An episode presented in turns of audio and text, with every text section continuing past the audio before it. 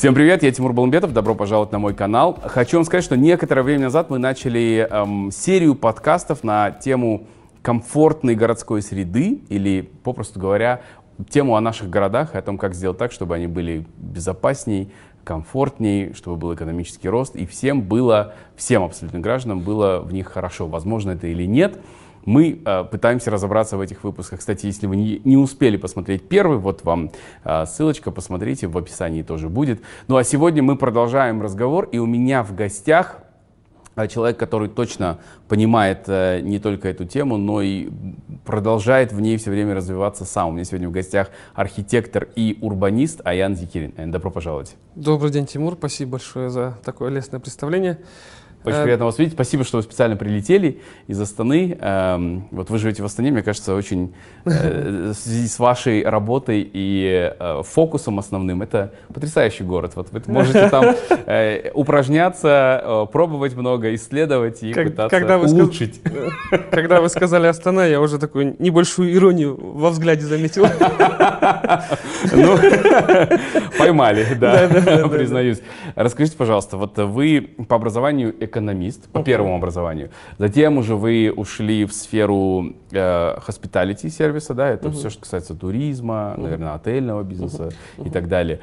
И в какой-то момент, э, точнее, не в какой-то момент, год назад, э, вы, или полтора года назад, да, вы поступили так. в Лондонскую школу экономики, uh-huh. магистратура, по э, направлению городское планирование. Uh-huh. Вообще, каким образом вот в эту сферу вы пришли и почему вы решили сейчас учиться в Лондоне? Ну, э, на самом деле все это звенья одной цепи. Э, э, я с детства очень увлекался экономической географией. Э, и э, прямо в школе еще очень-очень как бы мне были интересны страны, города и все в таком ключе. Э, потом поступил на экономиста, так как там можно было изучать э, как раз таки вопросы экономической географии нигде не изучишь, кроме как в экономике. Mm. Экономист отучился. Туризм это скорее такой переходной был этап. И ну, последние 8-9 лет я, конечно, работаю прежде всего в развитии объектов значит, городской инфраструктуры. Это что значит на простом Это языке? Под, под городской инфраструктурой я понимаю все виды значит, объектов, которые необходимы для жизнедеятельности значит, ну, граждан вообще в целом, ну, жителей города. Это угу.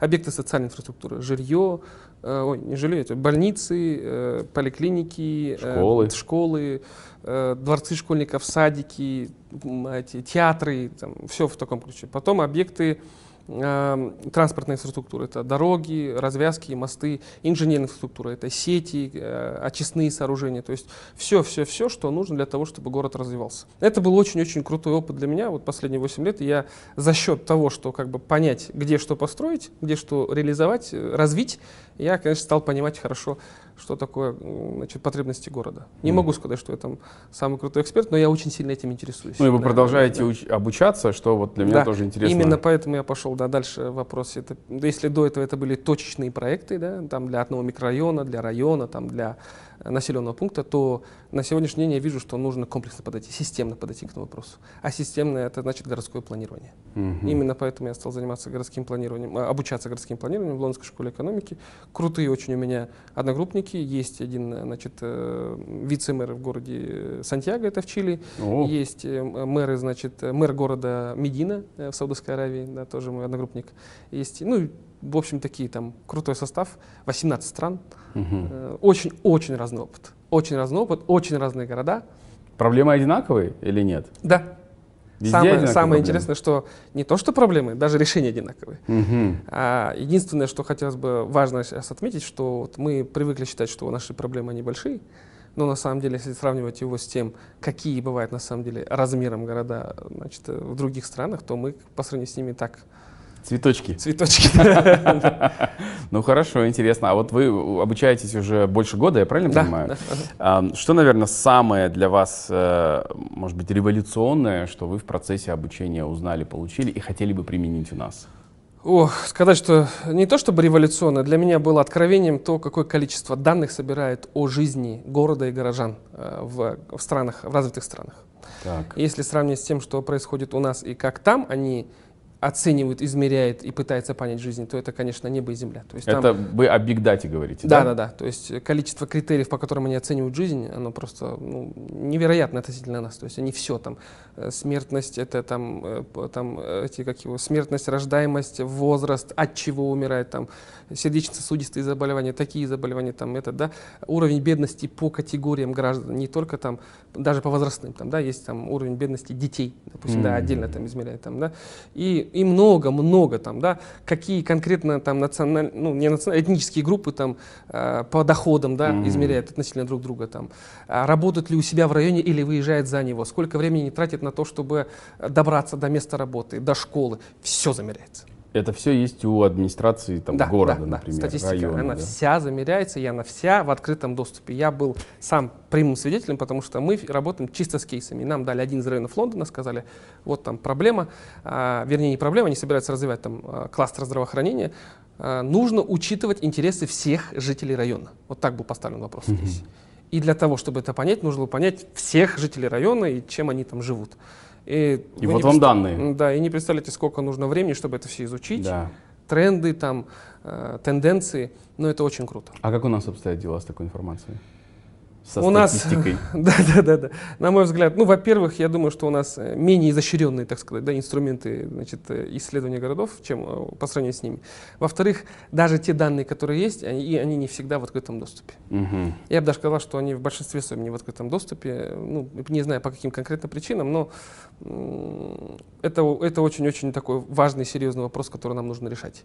Если вы откроете, допустим, там, сайт там, комитета, или сейчас как называется, по статистике, и постараетесь там найти данные условно по там, демографии там, Астаны, то э, будете проваливаться там, ну, за определенное время, там, не знаю, там, с 19 по 23, начнете там проваливаться, искать там файл. Файл, даже если найдете, если вам повезет, что он там оказался, не факт, что он будет работать. Может быть, там битый. С, битый, битая ссылка или там файл поврежден. Я с этим сталкивался достаточно часто. И не, не, не хочу как бы никого ругать, но на самом деле это очень и очень важно, чтобы людям была доступность той информации, которая говорит как раз-таки о них. И доступность именно для тех значит, органов, лиц, которые занимаются значит, управлением развитием городов, Это чтобы и мой вопрос. всегда в прямом доступе были. Да. Получается, что люди, которые планируют развитие города, района, э, строительство и так далее, они по наитию работают, потому что у них нет точных данных, они не понимают, для кого они, для какого количества они строят и так далее. Нет, нет, конечно, у них, э, я думаю, что когда касается дела там условных поручений, там, не знаю, Акима или там зам Акимов, они, безусловно, находят там все, что им А. нужно. Да, они там собирают, это, это не вопрос. вопрос Но мне, том- например, это недоступно. будет. Вопрос только в том, насколько эта информация правдоподобна. Ага. То есть, ну, не- опять же, то есть вопрос, допустим, вот дефицит э, ученических мест. Да? Э, Дефицит ученических мест на сегодняшний день там оценивается там 300-400 тысяч мест не хватает э, значит, в школах. Э, Никому не секрет, ни для кого не секрет, что есть значит, у нас трехсменные школы в Астане, есть и в Алмате. Вы про республику говорите? На В целом по стране. Ну Да. вот, на ну, больше республику. всего, конечно, это страдают э, самые крупные города, потому что это магниты для остального населения. Но также очень сильно страдают и южные города Казахстана, где, в принципе, рождаемость высокая. Да, это э, Шымкент, там, Тарас, Кызылорда, там еще другие города. Да. Ахтау, Атырау вообще, да, у них же тоже очень высокая рождаемость, а школ мало. И вот представьте, вот этот дефицит, да, эм, реальный и тот, который показывается, это не одинаковые цифры. Мгм. Понимаете, даже сейчас сами признались, что там в 25-26 году, то есть там Министерство образования, там даже, по-моему, в послании президента было озвучено, что до миллиона мест дойдет дефицит. До миллиона мест. Поэтому сейчас там есть э, программа комфортной школы, которая пытается там купировать как-то эту проблему, но не факт, что она тоже все эти вопросы закроет. Хм. А, Вопрос в том, что когда там на одном уровне подается информация одна, потом другая, и ну, не все видит, искажается информация, и это может стать проблемой. Да. Очень интересно. Мгм. А вы знаете, после нашего первого выпуска были комментарии, мол, зачем вы зовете каких-то непонятных урбанистов, где архитекторы, где люди, которые занимаются непосредственно вот руками своими городским планированием. Вот такой человек сегодня пришел, поэтому у меня очень много вопросов. А Один из вопросов, наверное, мы часто стали слышать про урбанизацию, а, в Алматы особенно, к нам приезжал Ян Гейл, вот э, несколько Акимов выполняли план, который был заложен на много лет, реализовывали. В итоге при э, Байбеке э, у нас появился, там, появилась пешеходная часть угу. города, мы ушли да. от вот засилья автомобилей везде, какие-то появились платные парковки. Сейчас происходит жуткий откат, на мой взгляд. Сейчас очень, даже с освещением проблемы, да, вот это то, о чем алматинцы говорят постоянно. В городе темно. Угу. Закупили самые дешевые лампочки, холодные, которые не создают уют. Ну, то есть вот таких вот проблем много. Угу. Но в целом об э, урбанистике как будто э, много говорят, но по факту наши города э, в рамках вот этой науки, они развиваются, или же мы просто вот тут и там слышим, знаете, как вот э, как э, популярно это уже было среди чиновников словосочетание э, креативная экономика. Вот тоже говорили креативная экономика, креативная. Что с этой креативной, непонятно. С урбанизацией также, с урбанистикой, это тоже превратилось в какой-то удобный лозунг или все-таки что-то мы делаем, чтобы города становились лучше? Так, э, вопрос такой широкий. Э, я вижу здесь, ну, как минимум, две вещи, которые нужно отдельно прокомментировать. Первое касательно, значит, э, то, что было с Яном Гейлом, там, с пешеходными дорогами и т.д. и т.п. Это очень хороший кейс, на самом деле, в том плане, что, ну, намерения были благие. Да? Намерения были благие и э, действительно как бы старались э, приучить горожан к понятию пешая среда, там, да, развитая пешая среда, чтобы ну, реально удобно там, чтобы было ходить. И, ну, в принципе, в мире это реально как бы очень развитая и ну, трендовая вещь, так сказать. Другое дело, разделяют ли эти ценности сами горожане. Одно дело декларировать и делать вот эти вещи, сказать, с большой трибуны, все, мы будем там стремиться к экологии, к пешим зонам и т.д. Второе, это самих граждан научить этому воспитать mm-hmm. этому, дать им эти ценности, чтобы они это разделяли. Есть люди, которые говорят, да, классно, что вот у нас теперь там по Тимирязеву, да, по-моему, этот а, есть э, пешая зона, другие говорят, да, блин, у нас там полгорода встало из-за этого. Mm-hmm. Да? Ну, есть противники, есть сторонники. Есть те, которые понимают это, есть те, которые не понимают. Почему? Потому что, ну, нету вот этого понимания этого большого концепта. Э, этого значит, города, удобного для людей. Угу. Это, это глубокая и серьезная тема, она в то же время простая, как гениальная просто. И наша задача, конечно, это доносить и людям объяснять. Что касается самого слова э, урбанистика, да, и там ее модности почти, ну, то, что, о чем вы говорите, да, действительно, на сегодняшний день есть большое количество людей, которые там, социальных сетях, там, с новостных каналов, там еще откуда-то трубят о том, что вот нам нужна там урбанистика там, и, и, и в таком ключе. Не хотелось бы, чтобы это слово стало ругательным или совсем как бы таким ну, поношенным, что ли. Э, и люди, на мой взгляд, еще не совсем понимают, когда говорят урбанистика, они себе представляют парки, и там э, пандусы и все остальное. А вы как бы А я, я бы, я бы все-таки хотел бы, чтобы это слово, может быть, другое слово, но все-таки люди думали не только об этом, а вообще о городском планировании, о городе как об организме, живом организме, где все взаимосвязано. Не только там пешие пространства или там эти, это и все виды инфраструктуры, и прежде всего образ жизни. Вот на сегодняшний день вы же знаете, что да, вот 55-60% населения уже живет в городах. И эта тенденция, она с каждым годом прирастает. В Астане в прошлом году приросло 60 тысяч, в Алмате 100, 160 тысяч, по-моему. За год? За год, да. И это будет только расти. И ближайшие, я не знаю, лет 10, эм, наверное, этот тренд будет э, очень и очень такой крутой. И до 80% будут жить в городах. И вот э, учитывая это, нужно понять, что каждый казахстанец теперь там становится горожанином. И поэтому, а горожанином стать это не просто переехать поближе к, там, к центру Алматы или к центру Астаны. Это совсем другой образ жизни. Угу. И вопрос в том, чтобы и они были готовы к этому образу жизни, то есть те, кто переезжает. И, и э, сам город был готов к принятию такого количества людей. То есть со, адекватное, соразмерное количество инфраструктуры чтобы это не превращалось там, в геттоизацию, в ложную урбанизацию и все в таком ключе. Да, вот вы об этом часто пишете, говорите. Расскажите, что такое геттоизация, о которой говорите вы? Как, я, я говорил это? о ложной урбанизации, о геттоизации я в одном, по-моему, посте писал про то, что есть, да, значит, у нас есть большие-большие районы, прирастающие к значит, крупным городам, э, в которых нет никакого вида инфраструктуры. Там даже дороги не везде там постелены. Да? Ага. Был период, когда Хоша, там, допустим, там вообще дорог там толком не было. Да? Целые улицы были без асфальта. Да? Мгм. Такие. А, Это первый момент. Второй – это э, социальная инфраструктура, то есть наличие э, самых базовых э, значит, э, институтов. Это школа, Мгм. садик, дворец школьников, поликлиника. Этого ничего нет.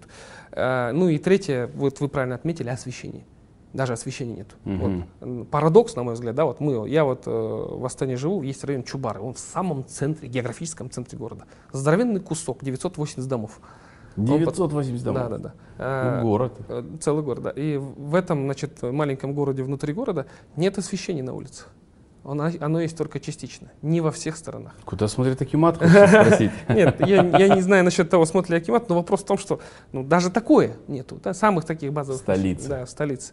Э, И вот отсюда есть, появляется понятие геттоизации, то есть когда районы становятся неблагополучными. Да. Я не могу сказать, что Чубар это гетто, потому что Чубар это все-таки район очень больших и богатых домов. А, но вот, допустим, м, другие там, районы, на мой взгляд, они имеют все шансы стать такими геттоизирующими. Это лесозавод где-то в Астане, там, да? Мгм. Там, под Алматой я, конечно, районы не, сейчас не назову, э, но я понимаю примерно, где это географически находится. То есть это э, дальше в сторону этого э, вокзала, который принимает. Первый. Да, первого Да. вокзала. Э, Вот э, проблема в том, что когда у людей нет необходимой инфраструктуры, то по сути это просто огромное село, в котором ничего нет. Мгм. И э, ну а самое главное это инфраструктура развития людей. Вот на мой взгляд, Так. любой город должен создавать инфраструктуру для развития людей, потому что человек это и есть конкурентное преимущество города. Горожанин об- образованный, значит, э, э, конкурентный, там, с, Приносящий с прибыль. компетентный, Да. да, вот он и есть конкурентное преимущество. Если их не развивать, они будут жить в таких вот э, районах гетто, ну какое конкурентное преимущество у города? У него огромное количество людей, которые эм, ну, экономически они непривлекательны, так сказать. Да? Мгм. Ну, нет образования нормального, нету а, здоровья нормального. Ну и, да. и как будто э, такие граждане не будут стремиться к лучшему, соответственно, вокруг них не будет становиться жизнь лучше. Так и есть. Уровень, значит, э, степень значит, критического мышления, степень развития критического мышления, это, на мой взгляд, это коренной вопрос, который нужно решать. И вот, казалось бы, да, мы сейчас с вами вообще говорим о городах, о развитии городов, но вот это вот самыми базовыми вещами в, развитии страны связано. Как Мгм. развивается город, так развивается образ жизни горожан, так развивается вообще вся экономика, культура, социология, все. Мгм. Вот это все взаимосвязано. Потому что город это и есть жизнь. Это и есть жизнь, в которой мы с вами живем. Вот мы, э, и вы, и я живем в больших городах, Да. э, и вы сами сейчас уже озвучили проблему с эм, э, социальной инфраструктурой. Э, Мы видим, что строится жилье, мы получаем, и, и понятно почему, вот мы говорим о притоке, огромное количество людей хотят жить в городе, для них вроде строится жилье, хотя тоже вопрос, в достаточном ли количестве, а, но но социальная инф- инфраструктура, которая должна идти вот э, в ногу со всем этим строительством, сильно отстает. Да. То есть количество школ, детских садов, больниц. Вы писали о том, что в э, Астане, например, на правом берегу всего одна поликлиника. На- налево. На левом, простите, Одна. всего одна поликлиника, да. А в Алматы тоже, ну то есть есть люди, которые ездят э, очень далеко, Да. чтобы Да. отдать детей. Мы и- ребенка хотели отдать на секцию футбола, ему очень понравилось пробное занятие, но мы поняли, что мы будем по пробкам ехать 50 минут в одну сторону, может быть час и обратно. А, а сыну даже двух лет еще нет, и мучить его вот ездой час в дороге в одну сторону мы не решились пока, по крайней мере. Это другой вопрос, да, это вот как бы еще и транспортные э, связи все, большая тоже проблема, надеюсь, поговорим мы об этом сегодня. Ну вот, э, что делать? Почему недостаточно рядом с моим домом секций, садов, э, больницы и так далее? Школы в дальнейшем. Хорошо, тоже постараюсь развернуто ответить. Ну, во-первых, хотелось бы такую небольшую аллегорию, что ли, при- при- привести. Значит, если представить, что вот наши крупные города, там Астана, Алматы, Шимкент, как человека, одного человека, Мгм. то окажется, что, на мой взгляд, это как э, вот этот подросток, который акселератор сейчас любит называть, то есть он очень быстро вырос, у него Ага, несуразно большие руки и ноги, он худющий, да. да, у него там витаминов вообще там ужас не хватает, там, да, у него там э, ногти ломаются, ну вот есть проблемы подросткового возраста. Да. Вот это вот наши города, они несуразные подростки, в которых ну очень-очень много проблем со здоровьем. Вот, вот такая аллегория. Второй, Очень понятная. Да, да, да. Второй момент, что касается, значит, э, жилья. Вы сначала затронули жилье, поэтому я раскрою. Если, э, почему такой бум вообще? Э, он продиктован тем, что у нас сейчас ну, рынок продавца, я бы так сказал, даже не покупателя, а именно продавца, то есть рынок того, кто строит жилье. Почему? Потому что гигантская потребность в жилье не только от того, что прирастает, а вообще в принципе нужны квадратные метры. Если брать, допустим, э, статистику развитых стран, то окажется, что на одного жителя там приходится 40 квадратных метров условно, жилья. В Казахстане это даже 20 не доходит э, квадратных метров. То есть нам еще в два раза нужно дорасти, чтобы там до развитых стран. Просто количество квадратных метров, которые нужно ввести по жилью. Если брать некоторые города, там еще хуже ситуация. Да? Я думаю, по Астане, Алмате, Шимкенту, учитывая количество людей, которые сюда пришли, еще гораздо хуже ситуация. Представьте, пока эта статистика будет такая, естественно, будет это вот как грибы расти эти дома. Ну, просто потому, что есть физическая потребность. Это первый вопрос. Что касается... Ну, ну спрос, да? да это просто спрос, вот рынок, это спрос. Это спрос. Угу. Второй момент, что касается значит, э, социальной инфраструктуры, здесь э, фишка такая. Значит, э, скорость развития жилья и скорость развития социальной инфраструктуры очень-очень разная. Вы знаете, да, что у нас жилье там само по себе, там за социалку отвечают там акиматы, министерства, да, и они это развивают. Так вот, уровень принятия решений в бизнесе, который развивает жилье, это там быстро-быстро-быстро там запроектировал, если еще своя проектная компания, есть вообще круто там, да, запроектировал объект, участок нашел, запроектировал объект, построил. Ну, а все про все, жизненный цикл, ну, года два максимум. Угу. Полтора-два года вместе с проектированием со всем-всем-всем сдал и продал. А, жилье, э, школа. Я хочу построить школу. Я вижу, у меня здесь 800 квартир, подросло, здесь еще 800, и тут надо всех, конечно, обеспечивать там школой, там еще чем-то. Акимат, значит, этим вопросом задается. Первые 2-3 месяца уходит просто, чтобы обосновать, что там нужна потребность. Есть потребность в социальном объекте, там, в школе. Потом проходит еще э, время на то, чтобы запра- запланировать, значит, э, разработку проектной документации, рабочей проектной документации, разработка школы, архитектурная там и все-все-все. Э, это еще время уходит. Потом идет конкурс, 2-3 месяца там, да, госзакупки. Хорошо, если он без обжалования, еще и обжалование бывает. Да? Потом после этого только наступает проектирование. То есть представьте, год прошел еще до проектирования. Потом проектирование начинается. Проектирование идет полгода, потом еще два месяца идет государственная экспертиза. Это хорошо, если корректировки нет экспертизы. А если они еще сказали, там вот есть такие определенные замечания, давайте поправляйте. Ну, 8-9 месяцев ушло. После этого еще идет 3-4 месяца конкурс, э, а, они ищут деньги на то, чтобы построить его, СМР. Нужно вложить в бюджет. Ну, понятно, что это все параллельно делается, но все равно э, время уходит на это. Там добивается количество времени еще на выделение денег на строительство. Угу. Потом идет конкурс на строительство. А опять же, обжалование очень часто бывает, потому что социальные объекты, они, как правило, второй категории сложности, значит, очень много компаний может на него претендовать, и они будут между собой спорить. И вот 3-4 месяца еще потом еще обжалование пошло, и только после этого начинается... Я уже устал, вы еще я, рассказ все про... Я специально так глубоко раскрываю, чтобы, чтобы люди понимали, что это такое. Чтобы не думали, что это вот такой простой процесс. Это, это длинный процесс. Вот два года прошло только до стройки. Потом начинают строить, и тут еще цены, у нас инфляция. Они говорят, о, давайте мы откорректируем проект и будем еще на год растянем строительство. И того, пока построится школа, 5 лет проходит. За против, это там еще выросли жилые конечно. комплексы, люди вот переселились, вот детей стало А больше. еще представьте тот момент, что не были готовы ни городские службы, ни люди, ни бизнес, никто не был готов к такому буму спроса.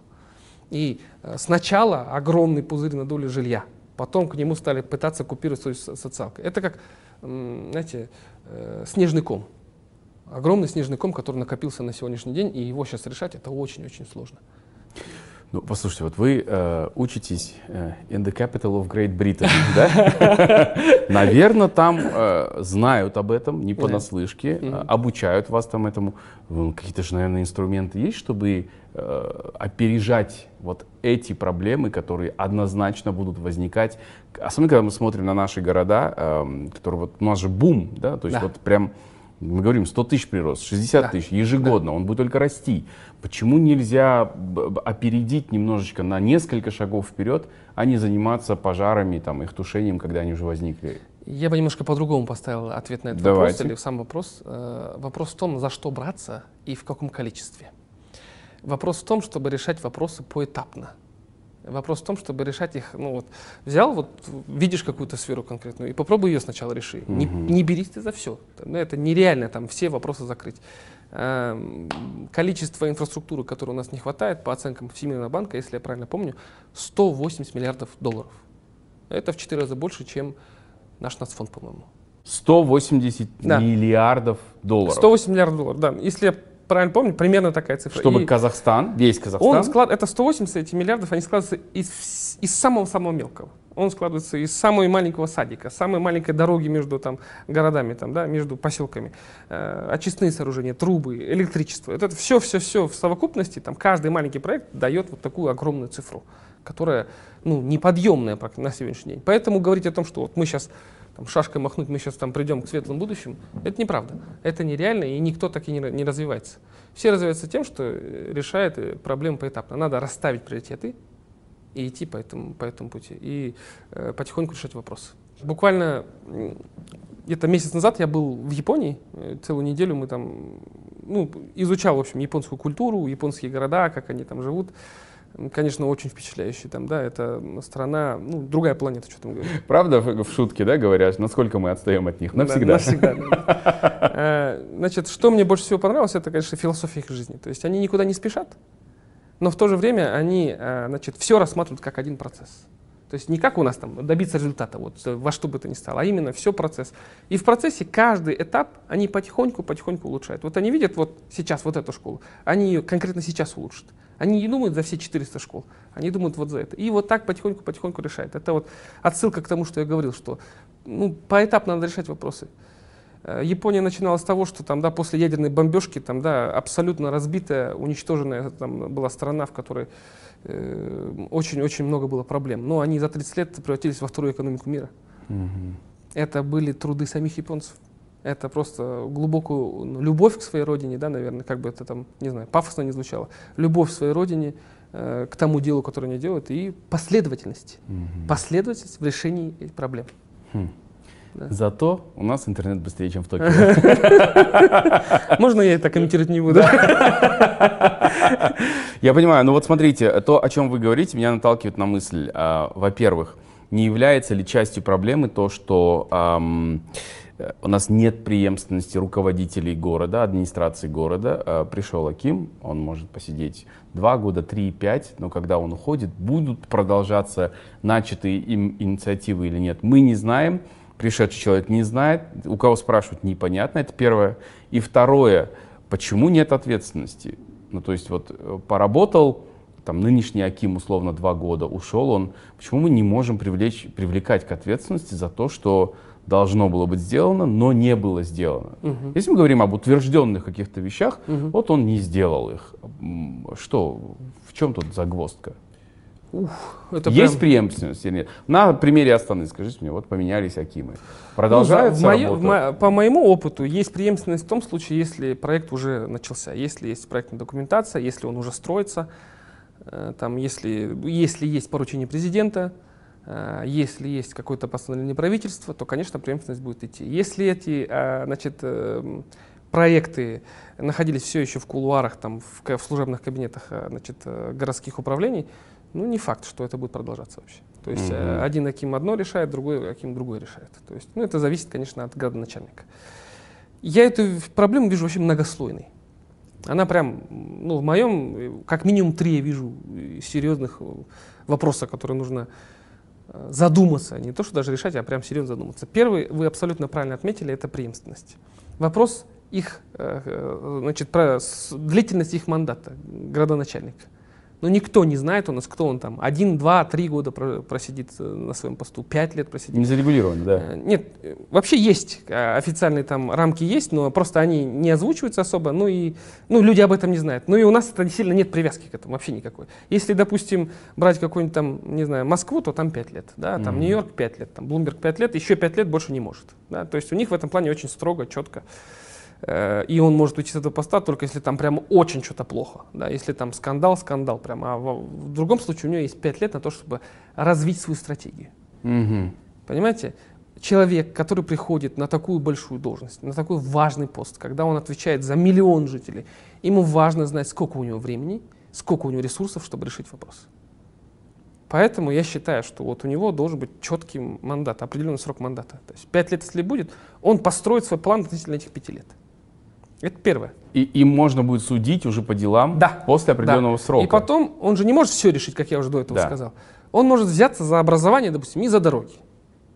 Вот, э, и если он это сделает, он уже молодец. Он не может Да. все решить, но он круто поменяет жизнь граждан конкретно в этих сферах. А следующий займется Следующий займется- воздухом Да, и там, детскими да, садами, например, больницами. Так. И тогда бы, ну, на мой взгляд, это хороший действенный инструмент. Как у нас обстоят дела? Вот приходит новый градоначальник. Я же уже рассказал. То есть вопрос в том, что у них мы никто не знаем, сколько он. Он, он назначается. Не, я в плане того, за что они берутся в первую очередь. Не за продолжение начатых каких-то проектов. А, Во-первых, А они, каждый разрабатывает во-первых, они статус-кво изучают. Так. Они изучают статус-кво, то есть что на сегодняшний день. По всем, ну, первое это, конечно, чисто ситуация в городе, социально-экономическая обстановка. Это, я, ну, на мой взгляд, это один из первых параметров, который нужно изучать градоначальнику, когда он приходит. Второй момент это все поручения, все постановления, все приказы и т.д. и все планы, которые имеют там э, надструктуру. То есть это не только э, не внутри города, а еще и там с правительства спускается, там, с республики. Это ему нужно все провести, как сказать, инвентаризацию этого чтобы понять, что у него впереди, значит, что он обязан делать, что там у него поручения, там, ну, и уже только к третьему он уже приходит к своим собственным инициативам. Мгм. Ну, по крайней мере, это я так вижу это. Я не до конца раскрыл то, что я сказал про три вещи. Да. Первое это была, значит, продолжительность. Да. Второй вопрос избирательность. М. Избирательность очень-очень важный вопрос. Э, В принципе, значит, если брать то, что тенденции, которые сейчас есть, они достаточно позитивные. То есть, если брать то, о чем говорит президент, он говорит о том, что он постепенно, постепенно будет идти к избирательности. Мгм. Но нам, вот именно большим городам, на мой взгляд, это очень важно. Люди должны знать, кого они выбрали, почему они его выбрали, и будут, они будут больше доверять ему. А Если они будут ему доверять, они перестанут его просто так критиковать. По крайней мере, ну, на мой взгляд. Если даже будут, то он всегда может сказать, вы меня сами выбрали. А не как сейчас меня назначил президент, и поэтому я буду пока вот оставаться с вами. Это недавно сказал Аким Дусаев. Второй момент. э, вот, вот э, избирательность, соответственно, она очень, на мой взгляд, она как бы легитимности управлению города очень много прибавит. А легитимность очень много значит с точки зрения доверия людей и, соответственно, разделения, чтобы люди разделяли вместе с тобой план по развитию города Мгм. и шли вместе с тобой, потому что у нас люди, ну, конформизмом занимаются, да, они мало в этом задействованы. Третий, э, на мой взгляд, не менее э, важный вопрос – это децентрализация городского управления. Значит, э, во-первых, у нас, э, как и этот очень-очень там э, на всех, мне кажется, ветвях власти, ну, мое мнение, очень-очень сконцентрирована власть там э, в определенных руках. И много ручного управления, Много ручного микроменеджмента. управления. Много да. ручного управления. Очень много времени проводит на работе Аким. Да, очень важно, чтобы была децентрализация, чтобы э, на местах были люди ответственные, умели принимать решения, отвечали за них. Да, это очень-очень важный вопрос. Это, ну, как и в бизнесе, да, э, то есть децентрализация, она позволяет бизнесу заниматься экспансией, быть более эффективным. Абсолютно те же механизмы для государства. То есть нужно децентрализовать и ставить на местах людей, знающих и радеющих за это дело. Э, По пример, по районам Астаны и Алматы. Вот в Астане буквально недавно, по-моему, пятый район появился, да? До этого вообще их было там четыре, а до этого вообще три. Весь город состоял Миллион из человек. всего Миллион человек. четырех районов. Миллион человек, там, три, ну, условно, там 3-4 района, у него 300 тысяч, у Акима района 300 тысяч граждан. Какова вероятность, что он услышит каждого? Ноль. Он их не услышит. Он может отдельные районы видеть, наиболее горячие точки. А вот представьте, если бы это было как в каком-нибудь Чикаго, где значит, Чикагская значит, университет вместе с городской администрацией поделили город там, на 70 примерно районов. Мгм. И они его делили, исследуя сначала этот город. Они знали точно страты людей, которые находятся, живут в тех или иных районах. Да? Этнический, там, возрастной, эм, этот, денежный, да, кто там богаче, кто там. Они все учли и потом поделили город так, чтобы он гармоничные были районы, понимаете? То есть, чтобы можно было им управлять. И этот каждый район, соответственно, ну, я не знаю, как у них называется, условный Аким района, ну, у него э, жителей там условно 30, 20-30 тысяч, 50 тысяч человек. Ну, с 50 тысяч человек, Можно осилить. в принципе, я не знаю, насколько, от активности, конечно, человека зависит, но что такое 50 тысяч человек? Это условно 7-10 кварталов. Но обойдет он эти кварталы однозначно. Однозначно обойдет и увидит каждый подъезд, Да. каждую улицу, каждую детскую площадку. Мгм. У меня, я писал об этом, и у меня были, значит, парировали чем, говорят, еще больше Акимов, еще больше коррупции. Вот в таком ключе говорили. Но я э, лично глубоко с этим не согласен. Вопрос, Мгм. во-первых, в том, чтобы этих людей, которые такими маленькими районами управляли, чтобы они жили прямо в этих районах. Это очень важно. А, вы говорили, когда Аким твой сосед, да? Да, да, да, что он прям жил в этом районе. И во-вторых, чтобы его выбирали. Ага. И тогда совсем другой уровень, да? И пускай у него будет хорошая зарплата, пускай этот, и у него пускай будет очень маленький бюджет, условно там миллиард тенге в год. Но на миллиард, на эти 30 тысяч человек он очень много сделает. Вы вот представьте, бюджет Астаны там на, только на одно благоустройство 40-50 миллиардов. Если было 50 районов, вот, пожалуйста, вот тебе и 50 миллиардов, в каждом по миллиарду. Мгм. Представьте, сколько всего бы они смогли сделать. Сколько в каждом подъезде, в каждом, не знаю, там, доме, там, да, вот. Мелких, но очень важных вещей. Город — это сотканный, это, это пазл, да, это нем тысячи и тысячи элементов. Мгм. И очень важно это понимать. Каждый нюанс важен. Скажите мне, а вот э, откуда вообще у нас, где нам брать экспертов, которые действительно будут знать свое дело в сфере городского планирования? Есть ли они, достаточно ли их, которые обладают а, адекватными, современными знаниями, up-to-date, и которые работают вот над тем, чтобы города действительно становились комфортными? Я думаю так, что критическая масса еще не выросла. Мгм. нужна критическая масса людей, мыслящих и понимающих там, в городском планировании, да, в развитии городов, в жизни городов. У нас достаточно плохо с общественными институтами, то есть они недостаточно развиты, на мой взгляд. То есть должно быть больше общественных институтов, которые будут показывать и э, значит, э, объяснять, что нужно жителям. Да? То есть быть соединяющим таким мостом между властью и жителями. Э, И, э, и- ну, разные, конечно, методы есть, э, там, значит, обучения этих, да, вот Булашак, допустим, отправляет у нас кучу, там, ребят отправляются каждый год на маги- магистратуру. Я думаю, там очень важно тоже э, включать туда городское планирование вот Мгм. эту- в эту программу. Очень важно, чтобы были люди, которые м, учились этому. И еще желательно, чтобы они уже были на своих местах, условно там за Маким, Да-да, поехал да. и там поучился. И вернулся И потом. вернулся, да. Да. Ну, Это было бы очень круто. Там, да, и Сейчас пом- на практике не происходит? Так. я не знаю, Мгм. не могу точно сказать. Потом у нас есть на самом деле эксперты, их достаточно много. Они крепкие хозяйственники, да, они там много-много работали с этим населением, со всеми. Но э, я думаю, что знание очень быстро устаревает по городу. Мгм. Они постоянно апдейтятся, обновляются, да, и как бы эти... Мы живем в эпоху изученных городских проблем. И нам нужно как раз вот все, кто знает об этом городе во всех странах мира, как можно больше это узнавать и здесь применять. То есть не надо изобретать велосипед. Да, да, все уже исследовано, Да, всё решение исследовано. уже есть. Вот скажите мне, а проблемы, там, условно, если называть, там, три главные проблемы Алматы Астаны, они похожи или это разные проблемы? Не совсем. Я бы сказал, что они разные. Вот в Астане для вас, ну, на ваш взгляд, три Еди- основные а, проблемы. Общее это, наверное, ложная урбанизация, то, о чем мы с вами уже говорили. То есть э, огромное прирастающее население, и которое живет в неблагоустроенных районах. Мгм. Неблагоустроенных не от слова, а благоустройство там просто зелень там это, а благоустроенных в целом вместе, в смысле все. Да. Да. Э, Это одинаковая проблема. Я бы даже сказал, что, наверное, в Алмате это хуже, Мгм. чем в Астане. В Астане, ну, у нас есть такое понятие, же, там, астанинско-алматинская агломерация. Э, ну, по Астане, допустим, самые яркие примеры, которые многие знают, это Хоши, да, примерно там 17, ну, 15-20 километров от Астаны. 100 тысяч человек живет. Э, Ну, неблагоустроенное место абсолютно. Трехэтажные красивые дома, но ничего нет. Никакой социальной инфраструктуры. Там хорошо, если две школы. А в Кокчетаве это 20 школ. Мгм. Понимаете, да, примерно соразмерный город. Ну, насколько там дефицит? У них даже был такой курьезный, и смех и грех, как говорится, да, там случай про рассказывали, что у них там первый И, что ли?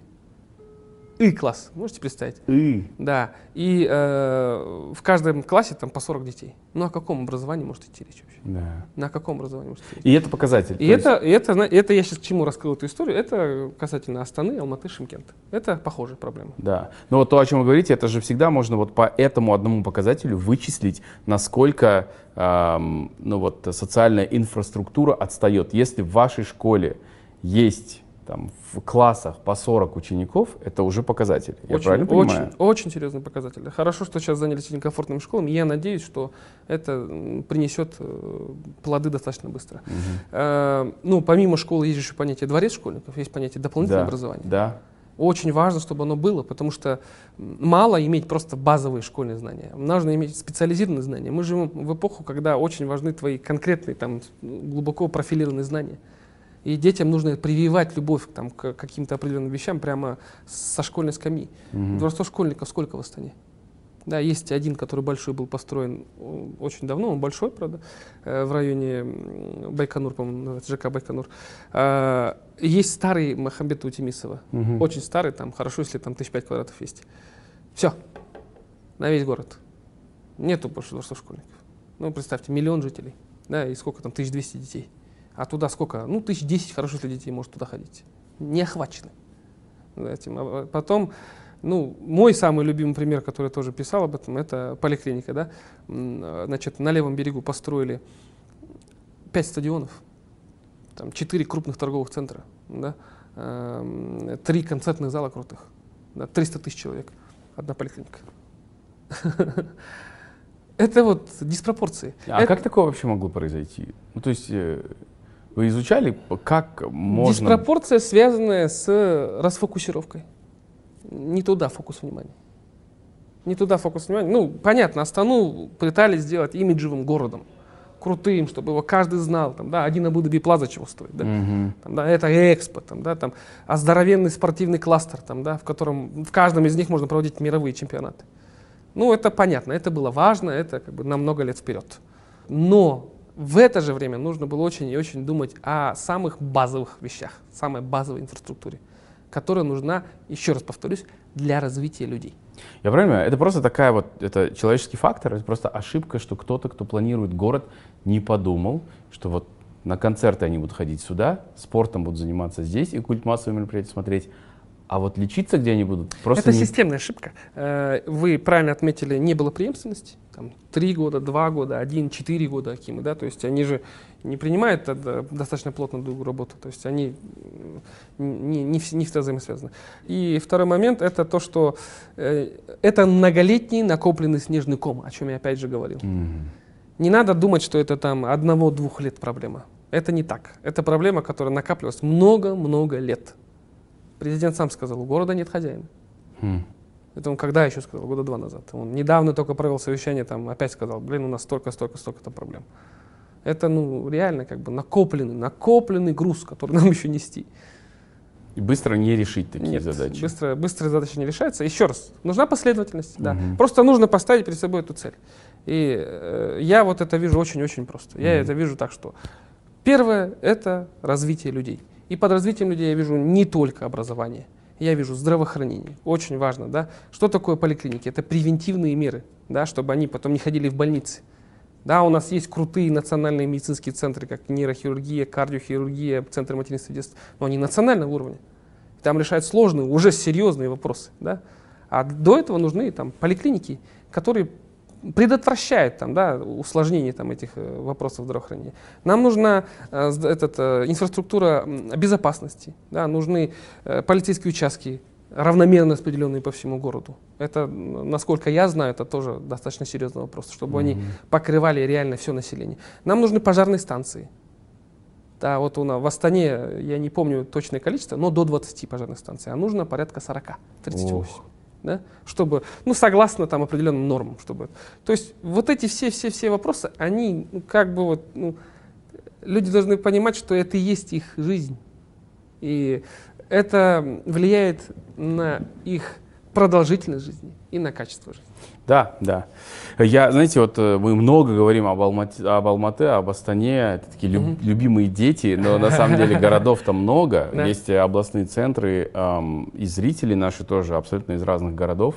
И ощущение, что если а, Алматы, Астана, Шимкент, э, там, Туркестан, теперь еще Кунаев наш новый город, получают какое-то внимание, обласканные э, им, то остальные города как будто забыты вообще. И я не знаю, не могу говорить за всех. Вот я э, родился в Козларде, семья живет там. Когда приезжаю в родной город, э, правда, очень-очень обидно и больно смотреть на то, что происходит, потому что развития я не вижу. Показательный пример, кстати, того, о чем вы говорите, что нет преемственности. Вот приходят таким, и они... Э, у нас так много раз переделывали центральную площадь, вот городскую. То есть она сначала была просто вот плац такой. Потом из нее сделали что-то с фонтанами, с какими-то там мостиками, прогулочную зону. Потом и это убрали, просто опять все закатали. И вот каждый приходит, что делает. Но жителям комфортнее, удобнее не становится. Уровень стресса не падает. Дорогами не занимаются, ну и многим другим. Как вообще в, в республике, в стране обстоит ситуация? Я бы так сказал, что, наверное, определенный контроль все-таки существует по развитию городов. Э, ну, насколько я знаю, да, э, правительственные, там, правильно сказать, наверное, делегации, там, да, они, ну, премьер, там, да, условно, там, вышестоящие органы, они действительно ездят по областям, по городам, смотрят. В принципе, ну, города у нас... Э, я был во всех областных центрах Казахстана. Я могу сказать, что так или иначе жизнь в них идет. Но вопрос только в том, насколько они, вот вы правильно отметили, конкурентны, да, ну то есть вот э, насколько они, вот в них жизнь вообще изменилась угу. относительно того, что была, да. Если я буду, допустим, находиться, не зная ни Костана, ни Павлодар, угу я не вижу, я, не, я скорее всего не увижу разницы. То есть я не буду знать, где я в Костанае или в Павлодаре. Вот, вот это вот... Потому что они не аутентичные. Да, со, вот эта советская форма, она так и осталась, она, угу. она никуда не ушла. Второй момент, опять же, конкурентоспособность этих городов. Чем они конкурентны? Относительно друг друга. Я уже не говорю про мировое это, да? Относительно друг друга. Почему я должен жить в Кокчетаве? Почему я должен жить в Павлодаре? Почему я должен жить в Талдыкургане? У них же должны быть конкурентные преимущества. Это количество рабочих мест, да, культурные, образовательные, там, все, что должно как бы, привлекать меня туда жить. Да. Вот это вот очень серьезный вопрос. Я бы даже больше сказал. У меня была такая идея, что должен быть рейтинг городов Казахстана. Угу. У нас есть рейтинг Акимов, да, э, который, я, кстати, не знаю, как его формируют. Э, у нас, по-моему, был рейтинг областей, насколько я помню. Но у нас нет рейтинга городов. А это прям, ну, если будет какая-то полуофициальная, а полу такая частная история про рейтинг городов, где будут реально измеряться все социально-экономические параметры жизни этих городов, то, по крайней мере, мы, во-первых, получим данные об этих городах, чтобы понять, что они друг от друга, а, как отличаются, да? а во-вторых, они начнут друг с другом соперничать что тоже очень хорошо, угу. чтобы была определенная конкуренция. И тогда э, вот это вот, ну, глаза откроются, так сказать, и будет видно, что с этими городами делать. Э, вы абсолютно правильно заметили, что они в плане медийности гораздо менее заметны, э, меньше людей о них знают, и поэтому, наверное, это выглядит так, что значит, жители сел приезжают в областные центры, а жители этих областных центров уезжают в столицы. Или же они просто для них это перевалочный пункт. Но такого сказать, что вот этот город, вот это город моей мечты, я хочу там жить. Магнит, да. Нет, к сожалению. Угу. И это прям проблема. Да. Астана сколько повысасывала молодежи там, с Павлодара, с Кокчетава, с Караганды. Да. Это же уму непостижимо. Да. Это все сила города. Да, да. Молодежь сила да. города, которая будет вот это, драйвить этот город, угу, там, угу. бизнес развивать. Они все в Астану. Это же вот печально это. Должна быть конкурентность городов. Их конкурентоспособность, неправильно сказать. Вот если вернуться к ним, у нас каким-то образом э, все еще над нами, э, я не знаю, давлеет что-то, ностальгия или что, э, держаться за советское наследие. Угу. И это выражается даже в нашем таком благоговении перед советскими постройками. Не трогайте, тогда строили хорошо, а не нужно ничего там менять, сносить. Вот научитесь строить так, как было тогда. И это даже касается внешнего облика наших городов. Вот я говорю об аутентичности. Они ну, совсем, ну, то есть, э, вы говорите, помести меня в какой-то город, я не пойму, в каком я городе, да, потому mm. что они, в принципе, все похожи. похожи. Но даже Э, ощущение, если ты на людей не будешь смотреть, что, может быть, ты даже в каком-то российском городе окажешься. Конечно. Советском. Челябинске каком-нибудь. В каком-нибудь. Mm. Ты не поймешь. Просто если казахи из подъезда не выйдут, например. Да, или вывеска в магазине не Хайрат. Да, да. Ты можешь сигнал. не понять. Вот с этим как быть? То есть до, до, должны наши города внешне отличаться, чтобы можно было сказать, о, окей, я в Казахстане я сейчас не где-то в другой какой-то стране э, СНГ, э, бывшего Советского Союза, а именно я в казахском городе. Очень-очень, мне очень интересный, как сказать, Вопрос? Любимый сердцу вопрос. Да, да. Э, значит, ну, первое касательно значит, ностальгии по советскому. Здесь э, я отчасти понимаю, почему она происходит. Потому что тогда все-таки план был более, наверное, четкий с точки зрения того, что улицы, дома, социальные объекты, все было более-менее соразмерно друг с другом. Угу. То есть, э, ну, было более-менее гармонично собрано. Насчет того, насколько это качественно строилось, это очень серьезный вопрос на самом деле. Да. Это просто сейчас никто об этом там громко не говорит или там, ну, нету тол толком данных, но вот я знаю такой исторический факт, что в Астане э, была очень-очень грязная вода в 60-х годах, когда Целиноград только был. Настолько грязная, что была эпидемия дизентерии. И эту, из-за питьевой из-за воды. питьевой воды. Да, ее просто не было, нормальной воды. Она была настолько некачественная, что люди повально заболели. Эпидемия была.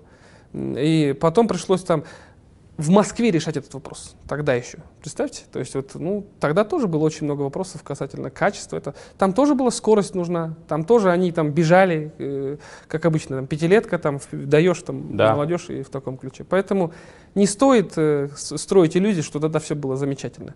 Просто люди, которые жили в то время, они были молодыми. Молод- молодой ты всегда счастливый. Ну Поэтому, и да, да. вспоминаем мы только хорошее обычно. Всегда тогда. Оно яркое. Э, Что касается, значит, аутентичности городов, есть хорошие очень примеры в мире, э, которые э, ну, уже сегодня можно оценивать. Это, значит, Восточная Германия, бывшая Восточная Германия, где было очень тоже большое советское наследие, все эти панельки, все эти хрущев, Мгм. хрущевки, брежневки, что они с ними сделали, как они эти улицы улучшили, да? как они сами дома там покрасили, побелили, там э, часть несли и сделали более удобными для людей. Мгм. Да, вот у нас же были, вот хрущевка, любая хрущевка, это клетушка, там, да, в 40 квадратов две комнаты. Да. А они там берут 2-3 квартиры объединяют для одного, допустим, да, то есть потолки, да, смешные, да, там 2,5 метра, да, ну, Кухни 6 квадратов. Понимаете, где еще должна быть они шкафы. Да. поработали, раз, да, над фасадами, там, да, ему, сначала, нач- сначала внутренности, потом фасады, да, обыграли так, что сейчас и не поймешь, как будто это просто какой-то крутой брутальный стиль, да, вот они, два. Третье, они очень мощно поработали над э, благоустройством, то есть дворами. Да. Они стали реально удобными для людей. Люди там время проводят, дети там время проводят. И это безбарьерная среда, не как у нас там пандус есть, пандус нету, там дорога здесь есть, машина заезжает. Заборы непонятные. Да, это все они решили. Это крутейший вопрос. Потом э, вопрос Калининград, э, пример это Калининград. Значит, к чемпионату мира по футболу, по-моему, они провели э, значит, э, реновацию тоже хрущевок, которые в центре города стояли. И они им э, значит, фасады очень круто обновили. Намного лучше, на мой взгляд, чем то, что мы видим на Самале в Астане. Да? Ну, Вы же знаете, на Самале тоже хрущевки облепили там этим алюкобондом. Э, Ну, лучше, чем было, конечно, но там сделали прям аутентично. Что там говорить? Они, так как это Калининград, бывший там Кёнигсберг, они к истории пришли. Это такой старый североевропейский стиль такой. Ганзейский, по-моему, называется. И вот э, дома, значит, в таком вот аутентичном стиле сделали. И там ну, любо-дорого смотреть. Он от- сильно отличается от всех остальных городов э, России. И вот э, если к этому идти, то в Казахстане тоже нужно это делать. В Казахстане нужно пересматривать вот то, что сейчас есть, улучшать. Сначала, конечно, подумать о внутренности, то есть как улучшить жизнь людям, которые живут в этой среде. Но сам еще очень важна, конечно, обертка, Мгм. потому что людям в этом жить. Как это ни странно, это очень-очень важно. Да? Выходить на улицу тебе должно быть удобно, комфортно, видеть площади красивые, видеть фонтаны, видеть скверы. Там, да? Это все очень-очень важно. Так вот, вам не кажется, что наша основная проблема, ну, на- наверное, составляющая проблемы заключается еще в том, что мы сами, не- не только э, глава города, сотрудники там Акимата и так далее, горплана, а мы сами не считаем это ценностью. Для нас это недостаточная ценность, чтобы эстетика соответствовала, чтобы было красиво, чисто, комфортно, удобно. Ну, то есть советское наследие приучило откуда? нас только к функционалу. А есть откуда? вот У них двери нет- есть, комнаты есть, ну что тебе еще нужно? У нас нет этих знаний. У нас нет этих знаний. Ну, откуда, допустим, опять же, аллегория, там, да, человек, который всю жизнь ездил там на тракторе МТЗ-90, ты ему дашь Мерседес, там, да, и он не поймет. Там, Не, да? он пока не сядет, даже не поймет Да, разницу. пон- ну, он даже не понимает, что можно ездить на Мерседесе. Да. Просто его не видел. Да. Он не видел, у него есть э, под руками только этот МТЗ. Конечно, он, как бы, а что ему просить? Если он всю жизнь за баранка этого э, синий трактор едет к нам. У человека есть дети, сразу понятно. Э, Вот в таком ключе. То есть, как бы, ну, ликбез, безусловно, нужен. Ликвидация безграмотности в плане того. Я вообще сторонник того, что не сторонник, а сказать, у меня есть такая гипотеза, что э, наших людей нужно, им нужно показать, как хорошо они могут жить на самом деле. Они могут жить хорошо. В этом есть не только работа государственных органов, это их личная работа, работа над своими дворами, да, над чистотой в эти- на этих улицах. Это работа этих общественных институтов, фондов каких-нибудь, да, там даже краудфандинг здесь имеет место быть. Это все, все, все нужно людям пояснять. Со школьной скамьи желательно. Вот еще одно предложение. Со школьной скамьи желательно детям знать, что такое город, как он живет, что такое мой двор, как я могу его улучшить. Мгм. Ну, представьте, будет у вашего ребенка такой урок. Расскажи про свой двор. Расскажи, что там тебе нравится, что тебе не нравится, что бы ты хотел добавить. Э, Вместе с ребятами улучшите свой двор. Вот вам оценка. Мгм. Ну это же круто. Это было здорово. Это было бы очень Здорово, круто. да. То есть дети бы реально этим занимались. Во дворцах школьниках вообще отдельно, отдельно откройте э, предмет там, да, вот городской урбанистика, да, на как это сделать. Ну, тоже вполне себе. Мгм. Я сейчас приду к э, одной из важных мыслей, к которой я недавно пришел, что э, хочу рассказать, вернее. Это про то, что нам нужно управлять не областями, нам нужно управлять городами в Казахстане. Так. Значит, э, опять же, вернусь к тому, что у нас есть три крупных города-миллионника, но у нас еще есть областные центры, которые тоже растут. Мгм. И они, в них вот происходит вся эта жизнь. А, и вообще в будущем, вот есть такие большие как бы, траектории будущего, которые рисуют там футуристы и вообще все там крупные, так сказать, глобально кто мыслит, они говорят, что э, значит, в будущем будут конкурировать не страны, а города. Мгм. И то же самое можно применить для Казахстана. В будущем будут кон- конкурировать не области, а города. И стало быть очень-очень важно значит, э, заниматься управлением и вообще измерением жизни именно этих городов, казахстанских городов. Сделать это своим конкурентным преимуществом. Наши города, их раскачивать. Мгм. Не области. Области что это? География. Если я поеду из Акмолинска в Карагандинскую, я не увижу разницы. Что там степь, что там степь, да? А одинаковые села. Но я бы очень хотел видеть разницу между городами. Мгм. И это бы было бы Да. полезно. Да. Это очень здравое заключение. Хочу, вот вы говорите там о миграции Мгм. наших граждан из сел в областные центры, потом в крупные города. Мгм. Вот скажите мне, каким образом вообще, какая ведется работа и, или какая должна вестись работа над тем, чтобы всем этим людям было где жить? Сейчас основной, наверное, вопрос, э, основные темы, э, часто поднимаемые даже в социальных сетях, это то, что вот казах үйсөз, все закредитованы, жить негде, дорого, мы не можем себе позволить жилье. А, И понятно, что если ты приедешь в Алматы из Кызылорды, даже продай там две квартиры, ты здесь, скорее всего, никакую одну не купишь. Это большая проблема. Скажите мне, а достаточно мы строим жилья, во-первых, или нет? Если говорить об Алматы, об Астане. И второе, цены у нас адекватные, они соответствуют или все-таки они завышены? Нет, мы не строим достаточно, и это понятно потому, какие у нас цены. Да, я не считаю вообще адекватные цены на квадратные метры, которые происходят в Астане и в Алмате. Это перегретая цена. Она связана с тем, что есть очень-очень высокий спрос. Мгм. Да? Ну, по Астане, наверное, сейчас немножко ситуация изменилась, потому что очень-очень много построили, и очень много на вторичном рынке тоже жилья. И, а покупательская способность сильно снизилась. Мгм. После всех пенсионных, которые мы выбрали оттуда, тут э, как бы мало денег осталось. Прошел этот раш, да. Да. м, Что касается того, насколько нам еще нужно жилья, как я уже говорил в самом начале нашего интервью, Мгм. еще очень много нам жилья нужно, да, в два раза больше. Да, просто теперь вопрос, э, где это да, жилье должно располагаться. Да, оно только в Астане, Алматы и Шимкенте мы будем продолжать стимулировать рост этих городов. Да, И превра- отток превращать, из других. при- при- да, превращать их в монстров, да, огромных, да. Или мы будем стимулировать развитие других городов, областных центров. Вот это вопрос. Мгм. Я бы лучше об этом подумал, о том, чтобы простимулировать развитие того же Павлодара. Там пять заводов. Мгм. Это, это крутое конкурентное преимущество. Или Актобе, да, там может тоже быть э, центром вообще всего западного Казахстана. Там полмиллиона уже живет. Там целых два здоровенных микрорайона произошло, там Батыс-2, Батыс-3, там, по-моему. Или э, Атырау, нефтяная столица. Да? Сколько денег они закидывают в, республиканский бюджет, потому что это там э, доходы от нефти, роялти, да? Мгм. сколько можно было там, там превратить его реально там, в город красавчик, если так немножко жаргонно сказать. Ахтау, туристический город, да? Там есть Э, море. Там море, там, там есть море. Ну, Один Риксос построили там за сколько лет, да, и тот там цена. ну не- да, не да. хочется Опять думать же, даже, да? отсутствие конкуренции, да. Да, там, не знаю, Конаев, да, Мгм. тоже, Копчегай, э, там этот, как его, очень-очень, э, может быть, крутым туристическим местом со временем, да. Балхаш, да, я не знаю, Шимкент, тоже э, очень-очень нужная локация, потому что это ворота в Центральную Азию. Мгм. Да, Тарас, город там с, с двухтысячелетней историей. Это все. Вот, вот если вот эти, каждый из этих городов мы будем раскачивать и говорить, вот здесь вот будет строиться там жилье, вот здесь, вот здесь, вот здесь, э, приводить производство, то было бы круто. Мне очень нравится Аким Сарани. Почему? Э, я смотрел интервью, по-моему, Асхат Незов, да? он Мгм. Обожаю. Вот он, ну, ну крутой мужик, что там говорит. Он, ну, опять же, жаргонно сказать, он, э, по-моему, он из бизнеса, и вот он первым делом занялся поиском, значит, э, чем занять людей, работу.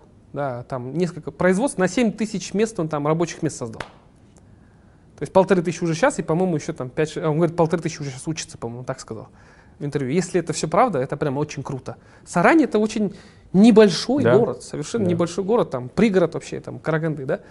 Э, те заброшки, которые были там, жилье, он их стал поднимать, там, да, обновлять. Mm. Привез, привез туда этих э, девелоперов, заинтересовал их, потому что будет поток, потому что есть люди, которые работают, они будут здесь жить, они будут это арендовать или покупать.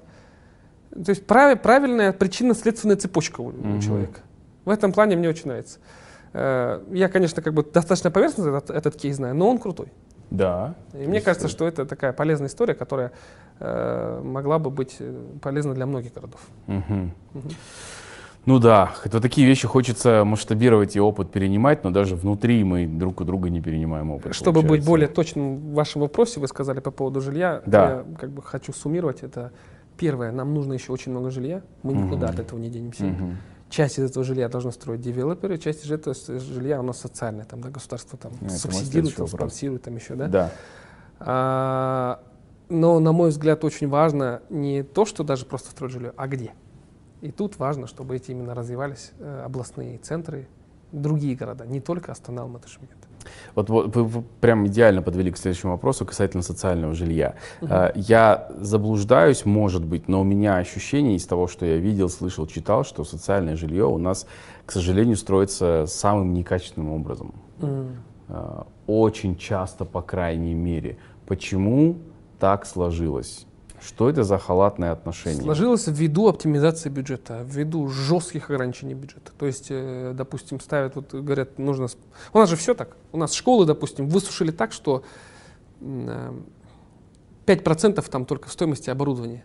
Э, то есть вот сейчас я, я понимаю, что это очень специализированные знания. Не, вот расскажите, примерно, расскажите. Примерно так. То есть в среднем казахстанская школа там года 2-3 назад стоила 3-3,5 миллиарда тенге.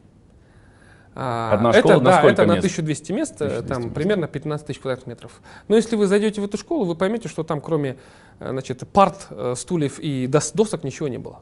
Они практически пустые.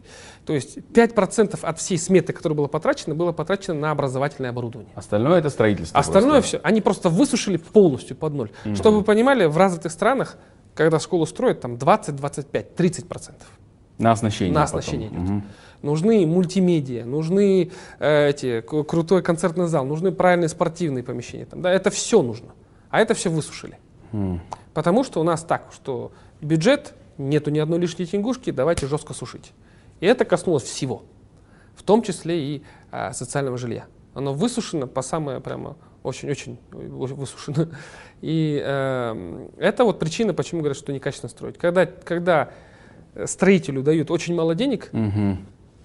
Это же бизнес в любом случае. Ну, конечно, конечно. Он все равно он найдет... в ущерб себе не будет работать. Ну, да. Он, он возьмет себе минимальную какую-то рентабельность, потому что он просто больше не сможет, но угу. он выдавит так, чтобы у него получилось построить. Угу. И выдавить это за счет того, что будут недостаточно качественные строительные решения, недостаточно качественные там, э, материалы, там, фасады, там, да, планировки. Все будет у него сделано, мягко говоря, не, том, не в том формате.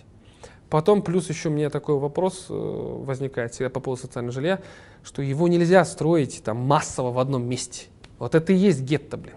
Да-да-да. То есть, ну, в Нью-Йорке какой-нибудь там да. Гарлем, там, да, там да, все да, же знают да. об этом, да, ты строишь огромные там многоэтажки, и, в которых ничего нет. Ну, а что ты, что вы ждете, что там завтра, что будет? Да? Чем мы ждем? Что там это будет будущее, социальный, как сказать, этот э, нарыв, Не, так сказать, нарыв. Угу, да? угу, Незащищенные еще, слои, да. Еще кого туда заселяют, да? Сироты, там, да, там, а, матери-одиночки, там, инвалиды, там, еще кто-то, еще кто-то, да, э, и, э, у которых и так обделены. Да. И так обделены, понимаете? И, ну вот, э, пример в Астане на Артеме построили две здоровенные башни. Это вот социальное жилье. Артем это Артем район это, такой? это базар такой. Да, а, точно, район точно. базар. Да, да, да. Если помните, там вот снесли значит, частные дома, частный сектор и поставили две огромные башни рядом с этим рынком. Рынок сам по себе, вы сами знаете, не очень как бы чистое место, если как бы откровенно. А тут еще взяли эту социальное жилье поставили. То есть, ну, как будто, знаете, как плодородная почва для не совсем социальных... Как будто в генплане было построить трущобы, да? Я не буду это комментировать. Если, да. если утрировать, ну вот как будто вот так вот. Получается. Да, как будто по не факту, подумали, как будто об этом не подумали. Или, так. допустим, построили жилье там э, в районе магазина метро тоже очень-очень много там жилья социального было построено. Тоже они прям на э, закоулке города, можно сказать, Мгм. на отшибе. Да? Ну зачем повторять ошибки других э, стран, которые это уже делали?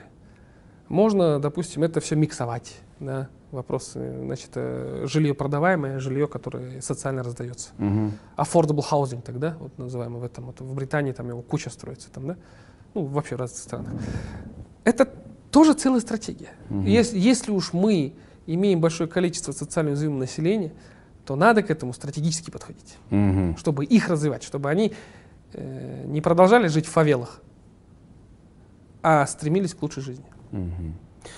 А по поводу стремления к лучшей жизни мы сегодня с вами говорили. Это, ну и огромная часть, наверное, э, здесь это собственное развитие граждан. Ну, То Так. есть граждане должны заниматься собой, стремиться к лучшему. Ну, то есть мы понятно, что мы все стремимся к лучшей жизни, к более качественным условиям, но иногда, ну то есть нужно просто уметь сравнивать и где-то даже подсмотреть, да, условно, выезжать там Да. за рубеж, э, э, возможность которой нет у всех. Невозможно э, пред- ну, подразумевать, что все могут выехать куда-нибудь в Европу или даже в Турцию, чтобы посмотреть, как живут там.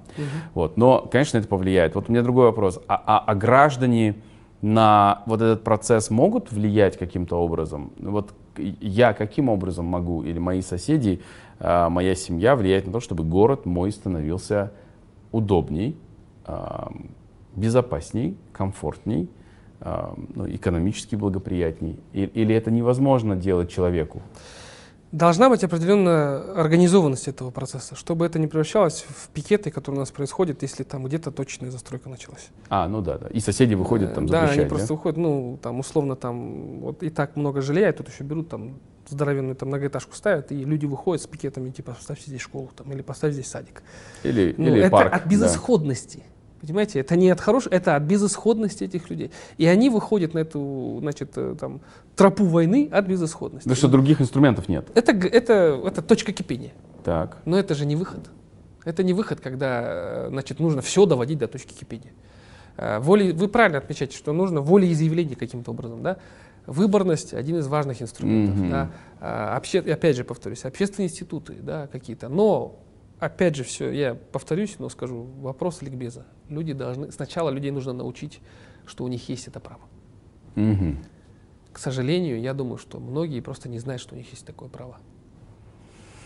Да, мы в соседских чатах, чатах друг с другом ругаемся, Да, да, но, да, да, да. но пред- предъявлять, предъявлять претензии туда, где нужно, мы не умеем.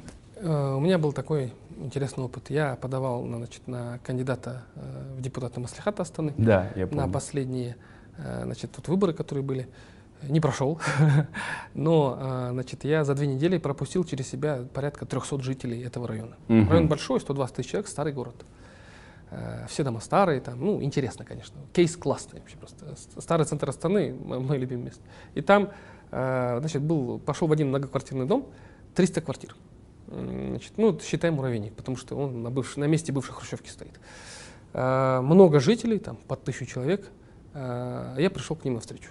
Прихожу и говорю, вот, какие у вас проблемы, там, ну, мусорка, все, изучаем, там, смотрим комментарии даю, там, рекомендации, говорю, чем я могу помочь, там, да, если, если стану депутатом, ну и вообще в целом. Э, И было у меня такое важное предложение для них. Я говорю, вот рядом стоит старый камышитовый дом, он аварийный. Там не живут. Э, Там большая часть, 90% выселена. Ага, Это уже по плану города его полностью сносят. подсносно. Да, под снос. А, И э, стало быть, на этом месте можно что-то расположить. Согласно действующему генплану, там стоит еще одна многоэтажка. Но ее, конечно, не подпустят, потому что, учитывая, что и так перегрев как бы города, этого не произойдет. Там могут опять сквер разбить или еще что-то сделать. Вопрос не в этом. Вопрос в том, что я говорю, вот старый камышитовый дом. Его сейчас расселят. Я уже поговорил с городскими службами. Я пришел к ним с предложением, давайте мы здесь поставим дом досуга для ваших детей и для ваших пожилых людей, да даже для вас самих. Это будет 9 комнат, а, 9 кабинетов. Там можно будет шахматы играть, библиотека будет, музыка будет, э, там, ну, виды творчества. Да, да, да, да. которые- Секции, да? секции да, Мгм. для, для детей. Ну, дом культуры, дом досуга, там, если там старосоветским говорить. Да. А, и там даже будут комнаты для пенсионеров, потому что они очень, э, ребята, активные, э, и им нужна, это как сказать, э, место, где они могут собираться. Мгм. Это было бы классно вообще. И э, просто место для сбора жителей, где они могут там выносить свои там проблемы, там собираться там ЖКХ да, свои, ОСИ. да, там, да, да, да, да, да, да. Вот это Таунхолл, Да, я им все комьюнити-центр. Да, да. Да. Я им рассказываю, значит, это, значит, всю эту историю прямо с пылом, с жаром там. Вот, я так вот классно для вас придумал там. Как вам? Ну, да. Ну, ну, так, надеюсь, что они скажут. А они мне говорят так, ну, слушай, а ты с кем-нибудь вообще это вообще согласовывал? Я говорю, нет, я же к вам пришел, это ваше место. Нет, а что ты за нас решаешь? Я я не решаю, я пришел к вам Я советоваться. предлагаю. да. Я прям аж сжался так уже от такой реакции. А потом говорят, нет, нет, нам нужна здесь парковка. М, Я говорю, как парковка? Ну, парковка нам нужна, чтобы нам не ходить далеко до дома. Мы там с сумками, с баулами, там, со всеми делами. Я говорю, ну у вас же есть парковка, вот она. Ну да, она небольшая, но если ее правильно разлиновать, там, марки маркировать, то в принципе туда можно на процент 30 машин вложить. Э, Можно договориться, чтобы та платная парковка сделала, там, бесплатно ее сделали, там, в ночное время, да, когда вы машины свои оставляете. Но это же для детей. У вас рядом только одна очень старая советская школа, которая, я не удивлюсь, что она трехсменная. Она реально переполнена. мгм. Вашим детям негде заниматься, вашим пенсионерам негде собираться, вам самим нужно где собираться. Это крутой, крутой кейс будет. В Казахстане их практически нет, да, когда есть комьюнити-центр там. да. Не-не, нам нужна парковка. И вот они вот на этом достаточно долго настояли. Я полчаса с ними там митинговал, мне это э, немножко зацепило, потому что я думаю, что ну, то ли дело там на 100 метров больше там с баулами пройти, то ли дело для твоего ребенка э, будет там музыкальный кабинет.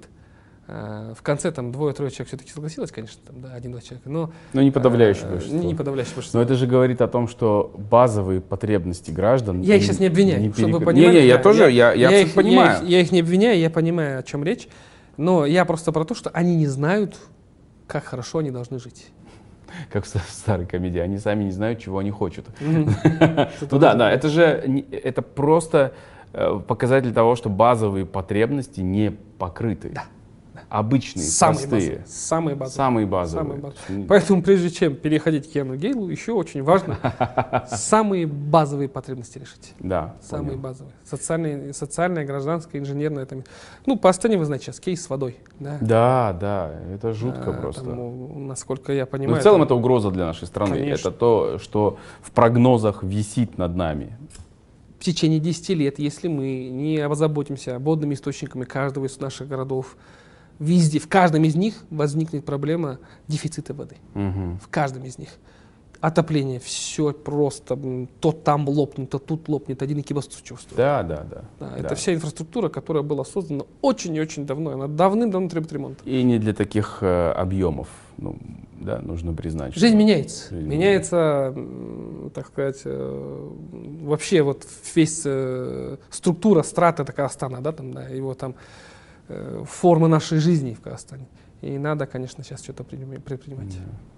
Спасибо, Ян. Спасибо огромное. Это прям очень для меня лично и для зрителей, я думаю, тоже очень полезный и интересный разговор.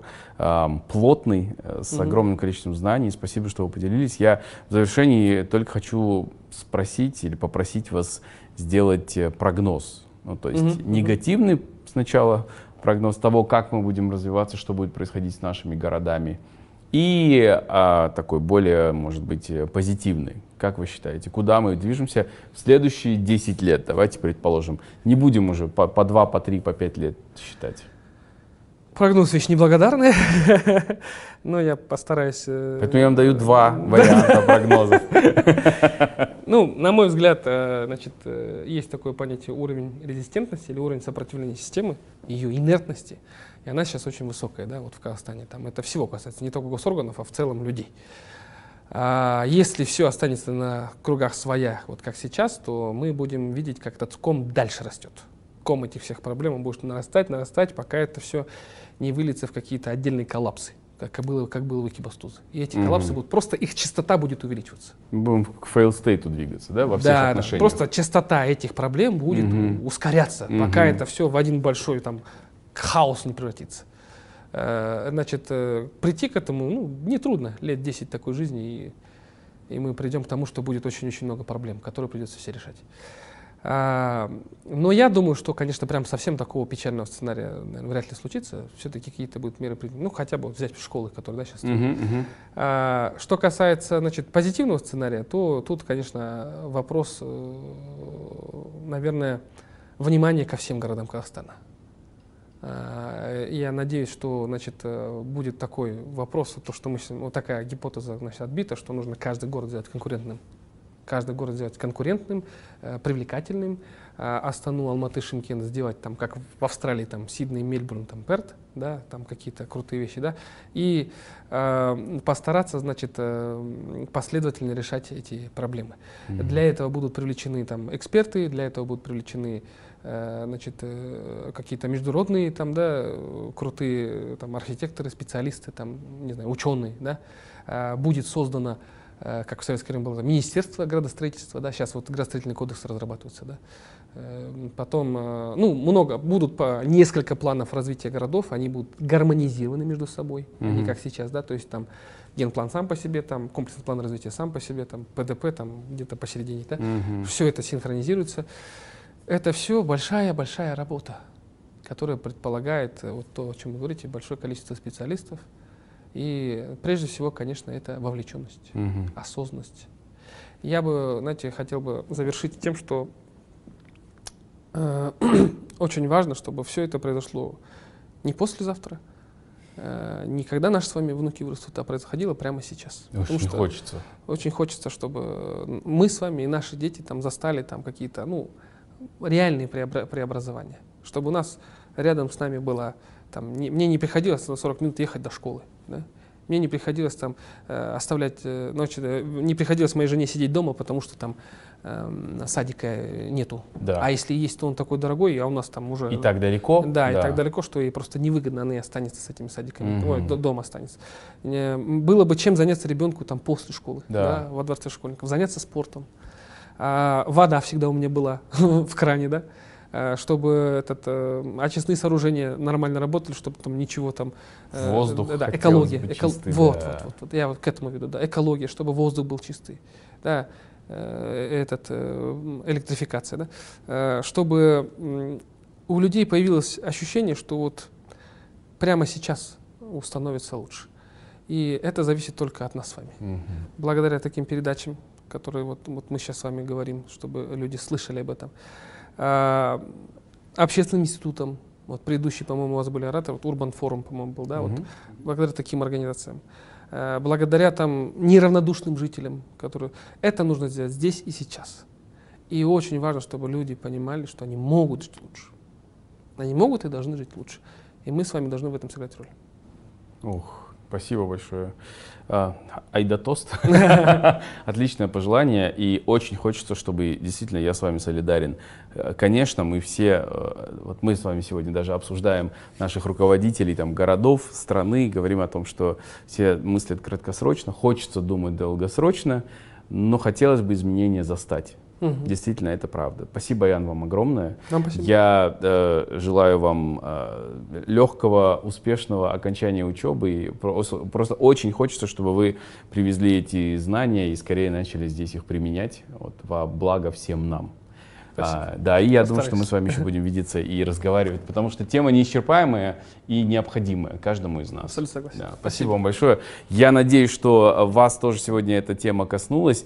Э, Если вы хотите узнать больше, очень много ресурсов есть в интернете, чтобы вы понимали, что такое городское планирование, урбанистика. Ну и, и вообще, чтобы лучше понять себя и начать стремиться эм, э, и воплощать, наверное, свои стремления к лучшим условиям, к лучшей жизни, к более комфортному, безопасному городу.